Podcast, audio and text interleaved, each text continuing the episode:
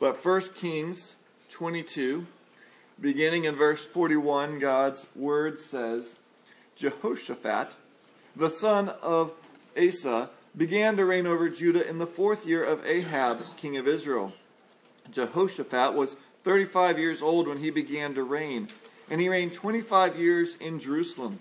His mother's name was Azubah, the daughter of Shilhi. He walked in the way of Asa his father. He did not turn aside from it, doing what was right in the sight of the Lord. Yet the high places were not taken away, and the people still sacrificed and made offerings on the high places. Jehoshaphat also made peace with the king of Israel. Now the rest of the acts of Jehoshaphat and his might that he showed and how he warred and all are they not written in the book of the chronicles of the king of Judah? And from the land he exterminated the remnant of the male cult prostitutes who remained in the days of his father Asa. There was no king in Edom. A deputy was king. Jehoshaphat made ships of Tarshish to go to Ophir for gold, but they did not go, for the ships were wrecked at Ezion Geber. Then Ahaziah the son of Ahab said to Jehoshaphat, Let my servants go with your servants in the ships. But Jehoshaphat was not willing. And Jehoshaphat slept with his fathers and was buried with his fathers in the city of David his father. And Jehoram his son reigned in his place. As Ahaziah the son of Ahab began to reign over Israel in Samaria in the seventeenth year of Jehoshaphat, king of Judah. And he reigned two years over Israel. He did what was evil in the sight of the Lord, and walked in the way of his father, in the way of his mother, in the way of Jeroboam the son of Nebat, who made Israel to sin. He served Baal, and worshipped him, and provoked the Lord, the God of Israel, to anger in every way that his father had done. Well, 55 years ago, tomorrow, a sermon rocked evangelicals in the United Kingdom. John Stott was a 45 year old evangelical minister in the Anglican Church, and Martyn Lloyd-Jones was a 66 year old evangelical minister in an evangelical free church. Well, in 1966, Stott was the chairman of the National Assembly of Evangelicals, which was riding a wave of ecumenical enthusiasm. Yet into this enthusiasm came Lloyd-Jones, who vigorously called for evangelicals to separate from denominations that had churches and pastors with heretical theology and unite with all the various evangelical churches. Well, this was against the stated purposes of the conference, and Stott, who, though he was the chairman and supposed to function as an MC, came up and publicly rebuked Lloyd-Jones for his sermon. He said he was on the wrong side of history and of the Bible. Well, those issues are still with us today. The question is when should we separate from people and when should we join with those who are different? We deal with a similar phenomenon in our country, but under a different term cancel culture. Cancel culture believes in separation, complete separation from those who hold beliefs that are out of line with what some people think. Thus, when someone expresses an opinion, or a former opinion comes to light, social pressure, and due to social pressure, they're shamed, perhaps fired, maybe forced to resign, or even so called canceled.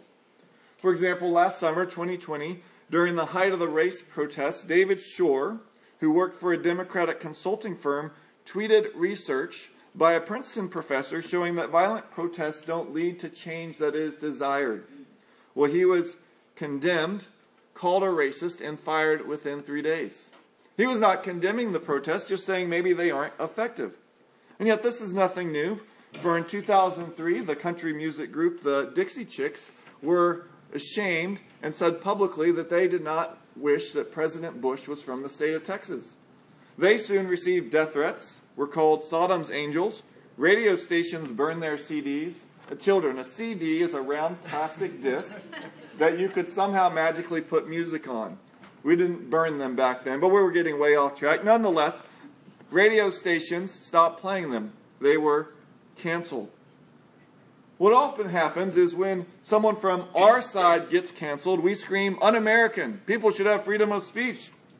Yet when someone from the other side gets canceled, we say there's consequences to actions. We're allowed to vote with our feet and our money. And yet all of this is really raising the question when should we separate, if ever? And I think if we're honest, we all admit there are some times that we should have separation. If someone commits murder, I believe they should be separated from society, put in a place where they are no longer able to have a job or harm other people. And we could wade into numerous situations, but what I want us to think about is when should we separate? Is there such a thing as Christian cancel culture? And ultimately, we're going to see that for the Christians, the goal is not to cancel, the goal is to restore. We're looking for a restorative culture that is bringing people back to God. So, to look at this, first we'll see what's going on in our passage in 1 Kings 22 41 through 53, because King Jehoshaphat is learning when he should separate. And then we will consider both sides of the spectrum. What are the times when God wants us to separate, when separation is desired by God? And then on the other side, what are times when God doesn't want us to separate? Separation that God despises. But first, what's going on in our passage here? Well, we should note we've reached the end of 1 Kings, but before ending it, you should realize originally this was one book. Yet they can't make scrolls, or they couldn't make scrolls indefinitely long, so at some point they had to wrap it, and now we have it split into two. And yet, if you remember back to the beginning of 1 Kings, it began with a united kingdom, and King David was old and passing the throne on to Solomon, his son. And yet, now, as we've gone through, the kingdom has split, with Rehoboam leading the tribes to the north into the nation still called Israel, at the capital of Samaria, and Solomon's son Rehoboam keeping the other tribe, Judah, in the south, with the capital of Jerusalem. And the story has gone back and forth as the author of 1 Kings has told some of Israel, some of Judah, back and forth. And we've just had a long stretch dealing with King Ahab of Israel. And now the story is turning back to the southern kingdom, Judah, and King Jehoshaphat. Now, we'd actually heard of him before because he went to battle with Ahab, but now the author is zooming in, so to speak, on his reign. And we finally read of a king who we're told in verse 43 does what is right in the eyes of the Lord. It's been a long time hearing that in 1 Kings. And yet the author continues that Jehoshaphat sinned by not removing the high places because there people would sacrifice to false gods. And he also sinned by making peace with the king of Israel. You turn to 2 Chronicles 18, you don't need to, but if you turn there, you would learn that this peace was a marriage alliance that Jehoshaphat made with Ahab. Jehoshaphat had his son, Jehoram, marry Ahab's daughter. And long term, the implications were deadly. 2 Kings 8 17 through 18 says, Jehoram, that's Jehoshaphat's son, was 32 years old when he became king, and he reigned eight years in Jerusalem. And he walked in the ways of the king of Israel as the house of Ahab done. Why? For the daughter of Ahab was his wife.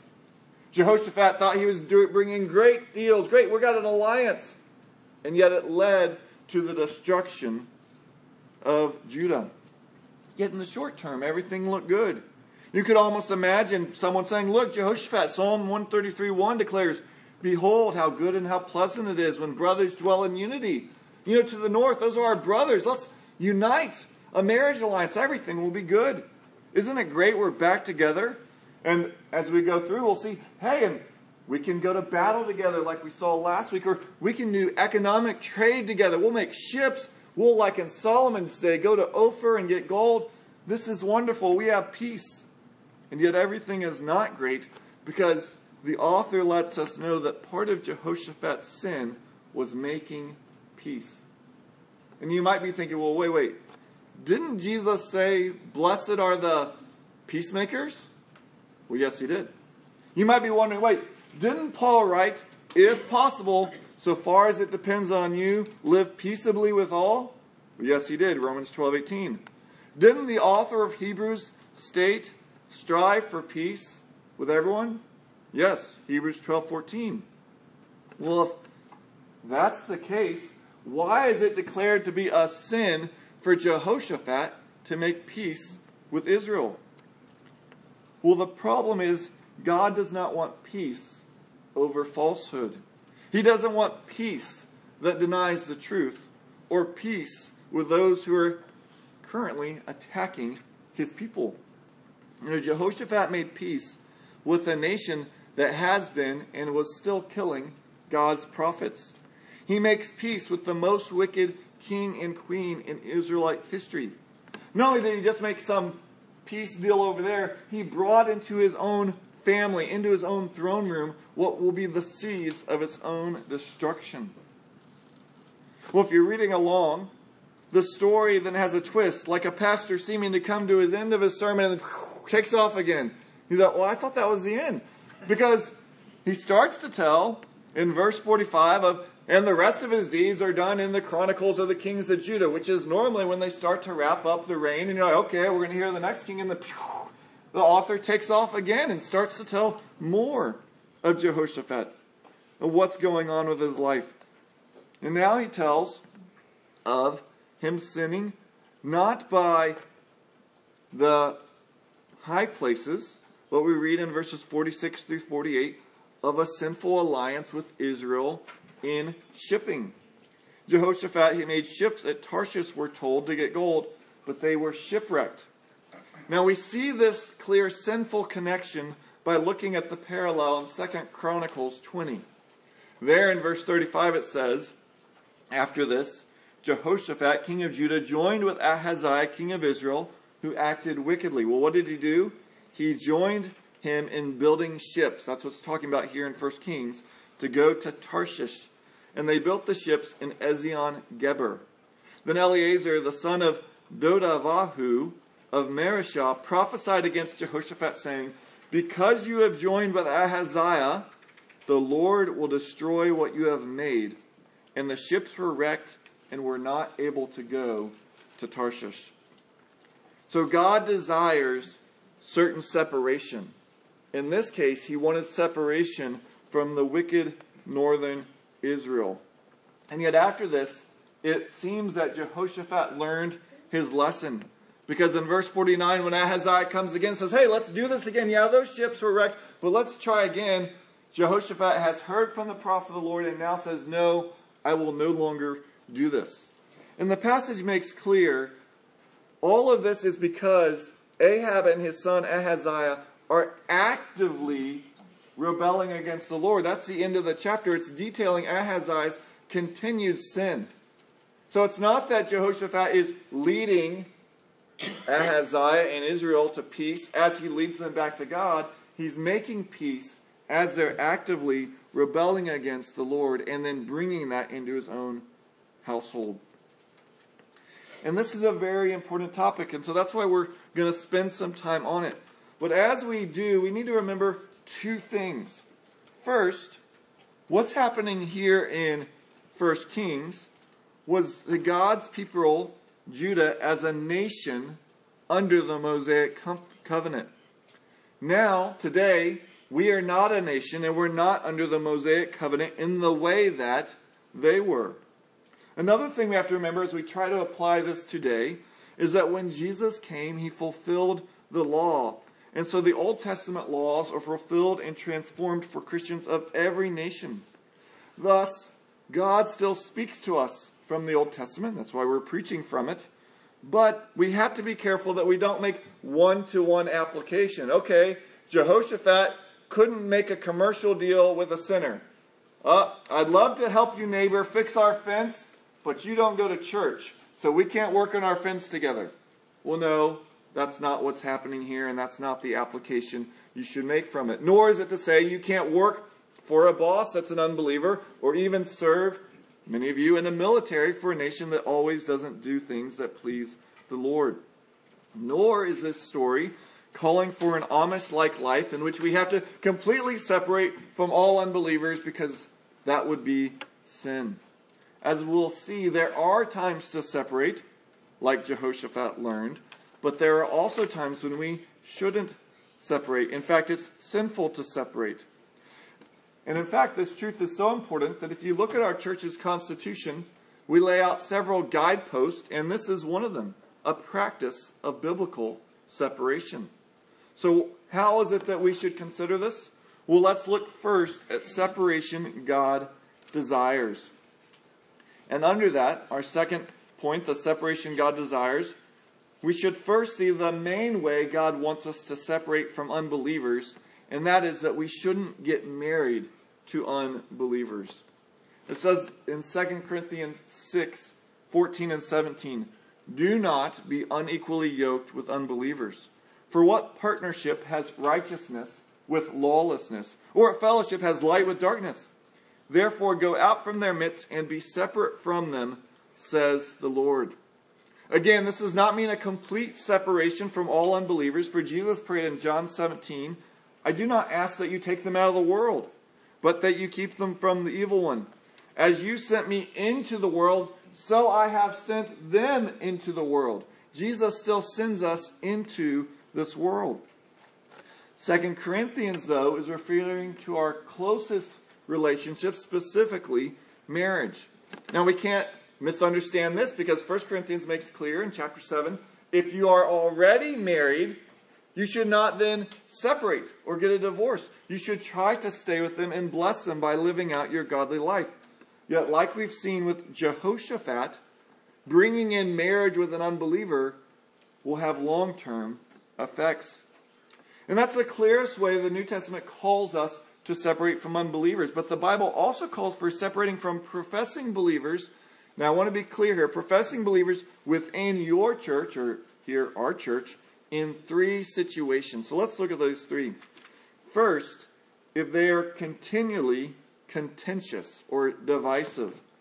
Titus 3 10 through 11 says, As for a person who stirs up divisions, after warning him once, and then twice, have nothing more to do with him knowing that such a person is warped and sinful, he is self condemned.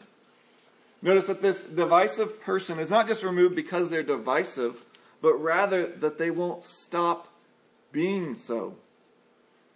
You know, to create unneeded disharmony in the local church by stirring up division, whether that be gossip, secondary issues, or harping on things that are your hobby horse and causing division, is harming the unity in the church that God desires. And this is one of the big differences between the cancel culture we see around us and what Christians should be doing. Because here it's not just, well, you did something, we're all angry, we're kicking you out. Notice what Titus said after warning him once then twice. We try and talk to them. We try to restore them. Hey, we don't want you to be acting in this way God doesn't want. So listen and come back and act the way that God wants you to. In fact, we're wanting unity, but unity around the truth. And that leads to the second time we should separate from believers in our church, and that is if they teach falsehood. Paul says in Romans 16, 17, and 18. I appeal to you, brothers, to watch out for those who cause divisions and create obstacles contrary to the doctrine that you have been taught. Avoid them. For such persons do not serve our Lord Christ, but their own appetites. And by smooth talk and flattery, they deceive the hearts of the naive. Now it's interesting. I don't know if you caught who's causing the separation or the division here. He says, I appeal to you, brothers, to watch out for those who cause divisions. Well, then he goes on and he says, those who teach the false doctrine. And we often flip this around. We say the person who goes up and confronts the person and says, You know, what you said, that's not right. We go, You're divisive. Why are you bringing up this issue? And yet, it's the person, Paul says, who is teaching wrongly, who is the divisive one. Let me explain. If I said, and I don't believe this, but just for example's sake, if I said, Jesus is not God, I've immediately caused division in our church. Because now there's one side who agrees with me, hopefully no one, and then there's everyone else. For you to come up and go, Jeremy, you're wrong categorically, you're not being divisive. You're merely pointing out the division I have created in our church. And so you in love should come and say to me, You are wrong, and you need to change your view. And so here, Paul is warning them look, there are divisive people who will teach things that aren't true, and you need to bring unity by talking to them. But when you talk to them, if they won't do anything, then you need to have nothing to do with them, he says, or separate from them. Well, why? Well, actually, you do this out of love. One for them so they know they're not teaching what is true. But I don't know if you remember what Paul said. He said at the end, you do this so that their smooth talk and flattery won't deceive the hearts of the naive? If you allow me to keep teaching, if I was saying that Jesus is not God, eventually someone in the church might start saying, you know, the pastor agrees this. And I hear people online say this, so it must be true. Well, out of love for the other people in this church, you should say, no, we're not going to give you a voice we're in our church at all. We love the other people in here, and we're not going to let them hear something that is false. Thus, God desires separation in the church, and it's important. We're talking about in a local body here. For one, we said continually contentious people. Two, those who hold false doctrine on essentials. And also, three, if someone lives in unrepentant sin. Go ahead and turn to 1 Corinthians 5. It was read for us earlier, and I was also informed while I was being read. This is a passage in the women's Bible study tonight, so getting emphasis numerous times. Hopefully, I don't disagree with what the book says, or vice versa. But nonetheless, uh, here, Paul is warning that they are allowing in their church someone who is living in unrepentant sexual sin.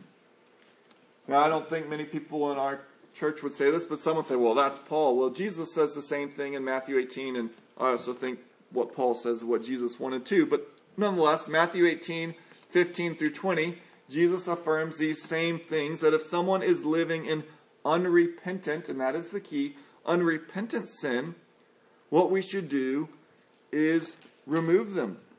Now, notice that's not the first step. If you read through Matthew 18 or here, the goal is always to restore them. So you go and you talk to them privately. And if they won't listen, Jesus says you go and get others. And if they won't listen, then you take it to the church. And yet, the goal in all of this is restore fellowship. And yet, though the New Testament is clear on all this, Christians often think the exact opposite. When I was in college, I met up with a friend and she was telling me, Yeah, I'm decided to go to a new church. And I was asking, Well, why? What's going on? Why are you going to a new church? And she said, Well, the church I'm going to is getting rid of someone. I said, Well, why are they doing that? And she told me, Well, he's been doing this thing and they said they've talked to him and he won't change, and so they're having him leave. And I don't think that's loving or forgiving, and so I can't go to a church like that. And yet, the church was doing, as best as I could understand, and the best as she explained it, exactly what they should have been doing.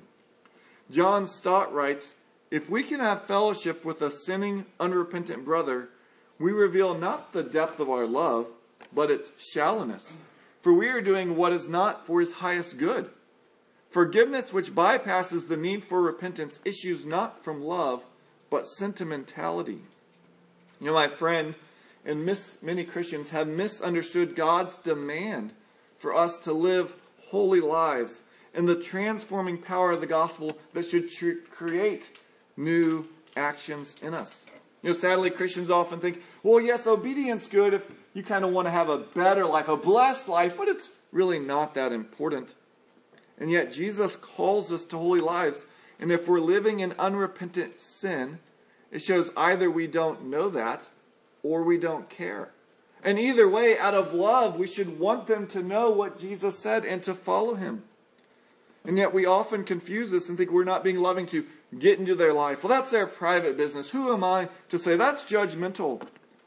And yet again, Dietrich Bonhoeffer points out nothing is so cruel as the tenderness that consigns another to sin.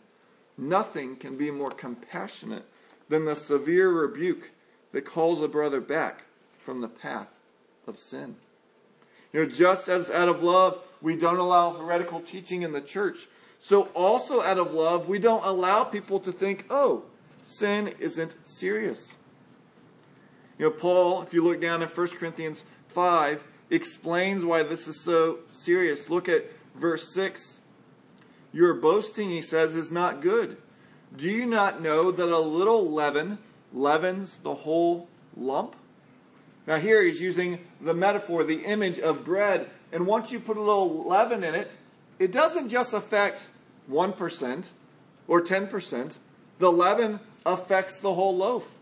And Paul's saying, look, when you allow sin in the church, it's not just, okay, well, we'll let them sin. It's no big deal. Eventually, it is going to have the leavening effect of affecting the whole church.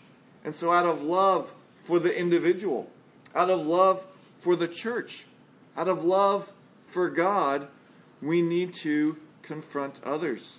Now, let's be clear the point is not that we're junior Holy Spirits running around trying to be their conscience and convicting them of sin, nor is it that any little time they do something, we have to go, ah, did you know that's a sin?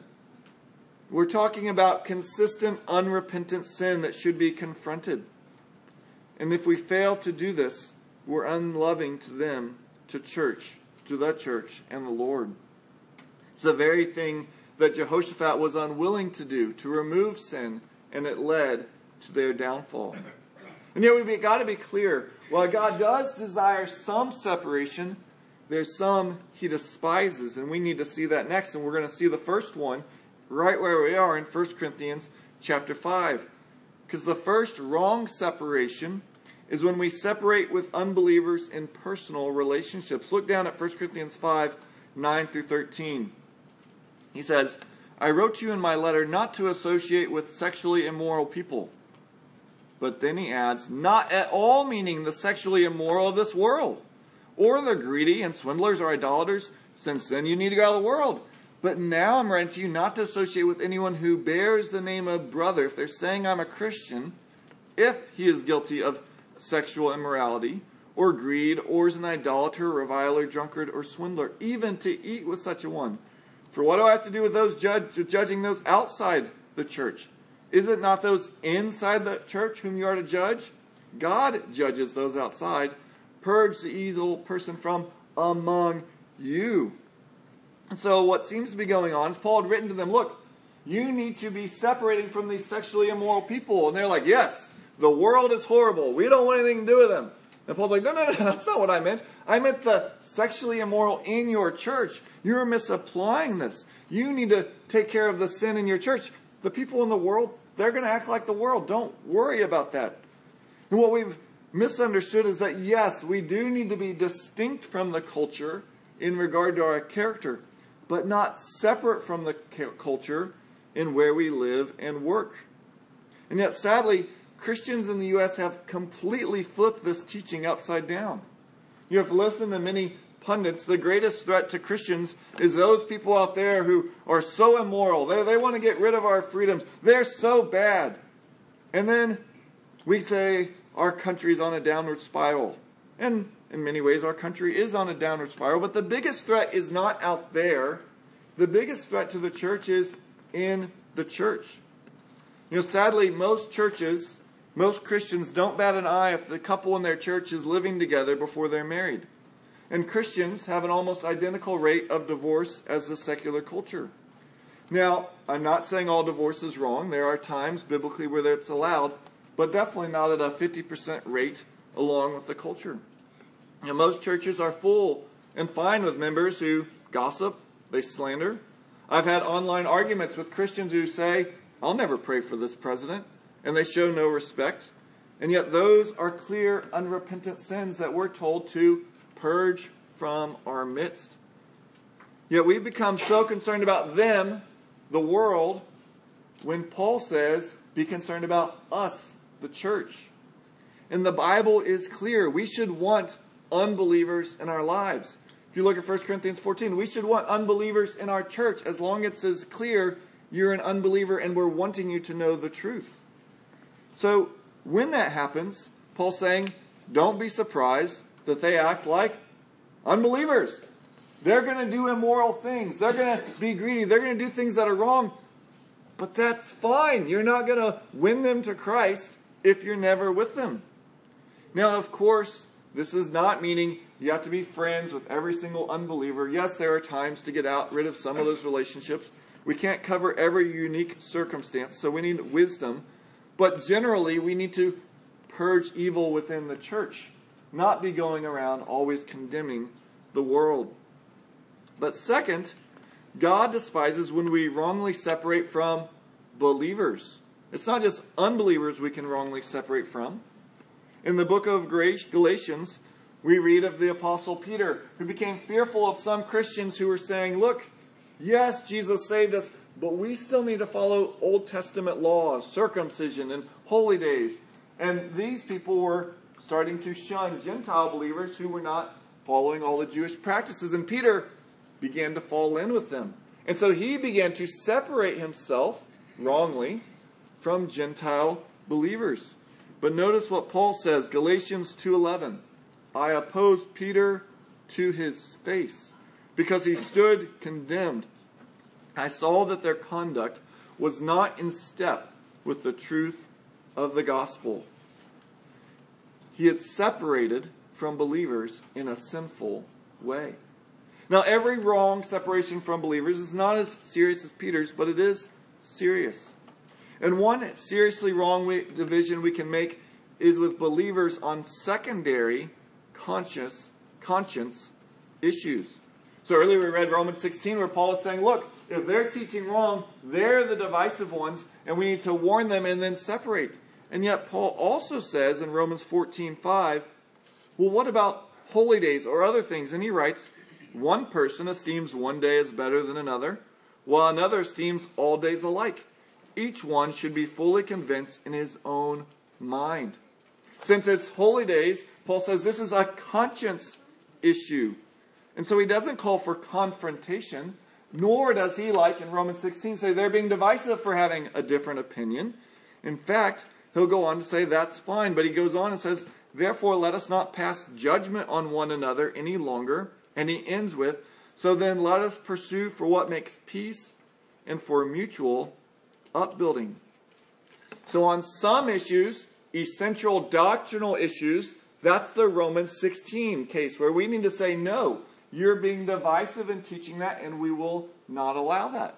But on other issues, secondary issues, where Christians can have different conscience of what they should do, we should pursue for what makes peace and mutual upbuilding.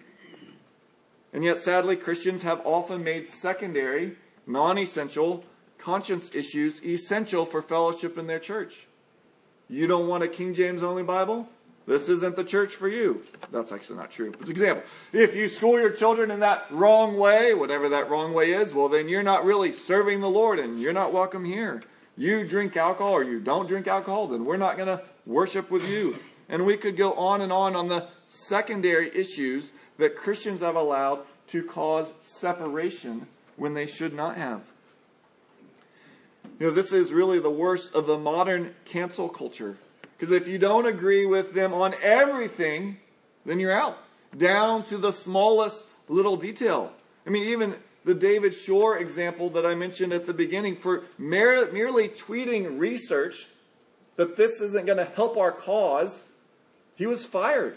I mean, he wasn't even saying, I'm opposed to what you're doing. I'm, he was just saying, this maybe isn't an effective strategy. Ah, you're gone. You, you can't say that.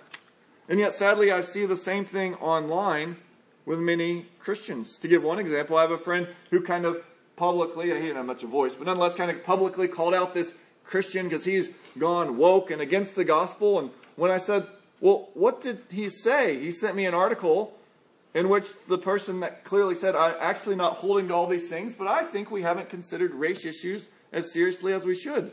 So I replied and said, actually, I don't think he's saying what you're saying. And he says, Oh, he is. Here's another card article, which again was saying the same thing. And I said, I'm fine if you disagree with that person about race, but they're very clear they're not holding to all these other things. He goes, No, no, you just don't know them well enough. It's the same thing happening online that's happening in the culture. If you don't agree with me 100% on every issue, whether that be race or politics or economics or whatever, I'm done. You're not a Christian anymore. I'm going to publicly shame you and say that that ministry, they put one article I don't like. They're heretics.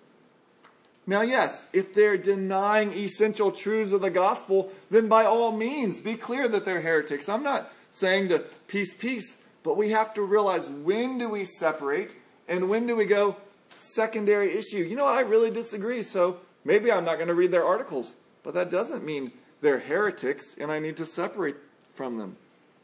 So we need to keep this balance of standing up for truth on essential doctrines and yet allowing freedom on the secondary conscious conscience issues. Well, the third place God despises when we wrongly continue wrongly separate is when we continue to separate from repentant believers. So I think I'm kind of muddy that. Let me be clear. The third place is when we continue to separate from repentant believers that God despises. We read 1 Corinthians 5 of this man who was living in unrepentant sexual sin. But if you read 2 Corinthians, and specifically chapter 6, Paul writes again, For such a one, and I believe the one in 1 Corinthians 5, this punishment by the majority is enough, so that you should rather turn to forgive and comfort him or he may be overwhelmed by excessive sorrow. You know, if we were to ever separate from our midst someone for sin, it's not for retribution, it's for restoration. And thus, at any point, if they repent, then we welcome them back. You know, we're not looking for a pound of flesh. We're not wanting control over people's lives. We're not removing them because they don't support our vision. We're not giving them scarlet letters to wear for the rest of their life. The goal of Christian separation is always for restoration completely. Not for embarrassment, not to be vindictive, not to save the church's name, but that they might have full fellowship with us and ultimately with God. You know, we don't want cancel culture, we want restoration culture. And we've touched on some clear areas where the Bible says we need separation and where we don't need separation. And there are many other areas where we could have conversation. How about pro life rally? How much do we all need to be in alignment? What about at a Christian conference or a Christian evangelistic outreach? How much do we need to agree on issues to join there? What about with friends and family?